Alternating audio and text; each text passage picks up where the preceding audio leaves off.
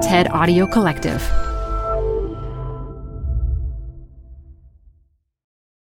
Support comes from Zuckerman Spader.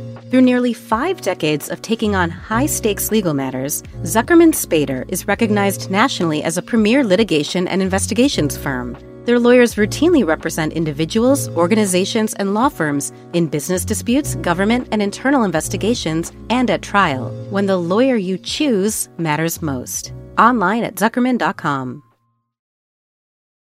Support for TED Talks Daily comes from Capital One Bank. With no fees or minimums, banking with Capital One is the easiest decision in the history of decisions. Even easier than deciding to listen to another episode of your favorite podcast.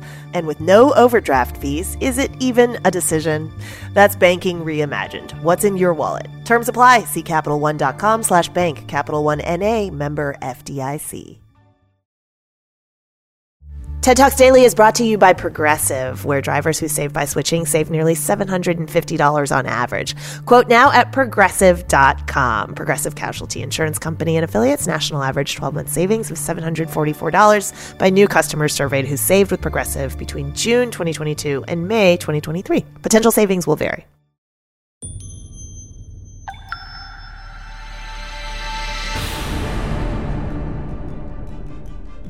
This TED Talk features inventor Richard Browning, recorded live at TED 2017. Michael Browning, engineer, innovator, inventor, really, an inspiring father. He had a passion for flight, as you can kind of sense from that, um, that rather dubious 1970s um, office leaving present. And some 40 years after that was created, um, a small group of us got together to have a, a go, a run at the whole challenge of flight that inspires, you know, inspired people for years, um, and do it in a very different kind of way. And that's the journey I'd like to share with you now. The starting hypothesis was one of the human mind and body, as, as you've seen for the last few days here, is an amazing construct. And what if you augmented that wonderful machine uh, with just the right technology? If you approached flight in that kind of raw way, where could you get to? So, my training partner here um, back in London, Denton, is doing a much better job of that kind of stuff than, than me. Uh, guess what? It's London. Um, the idea was that you augment that. And so, how do you augment that? Well, we bought one of these. So, this is a little micro gas turbine. This was, this, was, this was ground zero, so that little piece of kit proved really quite impressive. So, we got two and a field. The real hero here, by the way, is the little right in the background, there's a lady tending some vegetables who does a brilliant job of trying to ignore us for a while. I think the only thing less happy is the grass that we did probably damage quite badly. You get an idea of the thrust here when I try and hold them horizontally and somewhat fail. That's around 50 kilos of thrust there. Uh, so we're quite impressed with that. We thought we were getting somewhere. So there's, there's only one sensible way to go from there. You get four.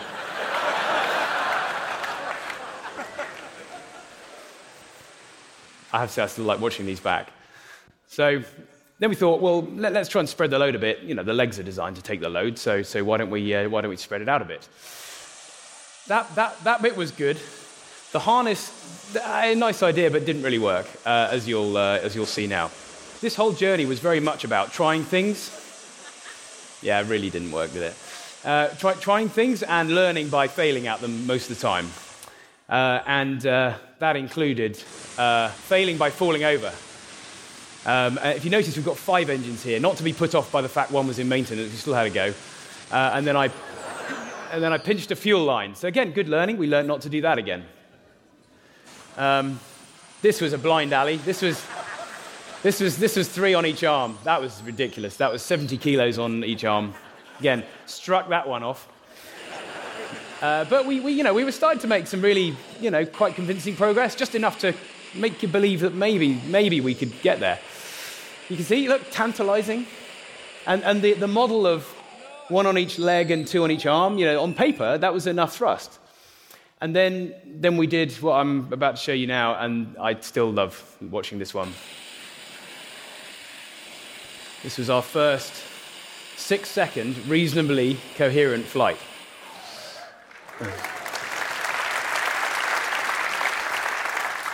That was the point where this, this, this endeavor went from I'm really not sure this is going to work, to, oh my God, it does work.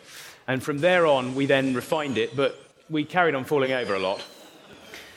Falling over, like I say, is definitely the best way to learn. Um, and after a while, we, we started really refining the layout of all of this. And you can see, I mean, that, that stability and control, there's no wires there or anything. That's a combination of us refining the technology, including with a Tupperware box on the back for the electronics. Nice step.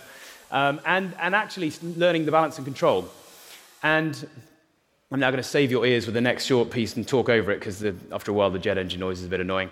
Um, as you see here, this is only a few weeks ago. Um, you can see the stability and control is, is really quite nice. And I'd like to think this somewhat validates that starting hypothesis that the human mind and body, if properly uh, augmented in that way, can achieve some pretty cool stuff. I mean, like I say, I'm not looking at, I'm not thinking about where I'm moving my arms at that stage. I, I'm, I'm uh, looking at the objective of where I want to get to, and a bit like riding a bike, my arms are just doing their thing. It's a very strange experience. Um, so where is all this heading? Can, I'll talk over, over, this, over this landing. I think I landed this one. Um, well, I don't think anybody's going to be going down to Walmart or taking the kids to school in any of this stuff for a while. Um, but the team at Gravity are building some awesome technology that's going to make this look like child's play. Um, we're working on some things that are going to seek to bring this pretty unusual experience of flight to a wider audience beyond the events and displays we're doing. And we're even starting to look for pilot two and three, so if there's any volunteers. Um, and I've got this vision, uh, it's going to sound audacious, but hey, let's just stick it out there, um, that one day maybe we can you know, rise up above a beach, fly up and down the coastline a bit, rise up a little bit higher with some of the safety kit we're working on to make this achievable. And then low over the horizon comes a Hercules with a, with a ramp down. And as it comes past you, then start picking up speed and see if we can intercept from the rear, not from the front, that would be a mistake. And then try and land in the back. And as I say, that's, that's you know, a little way off at the moment.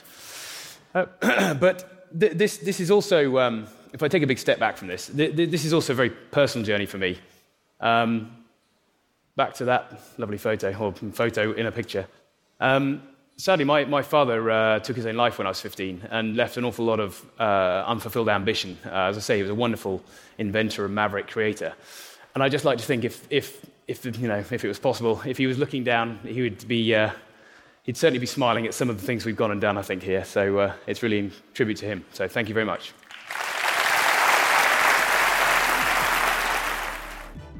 For more TED Talks, go to TED.com.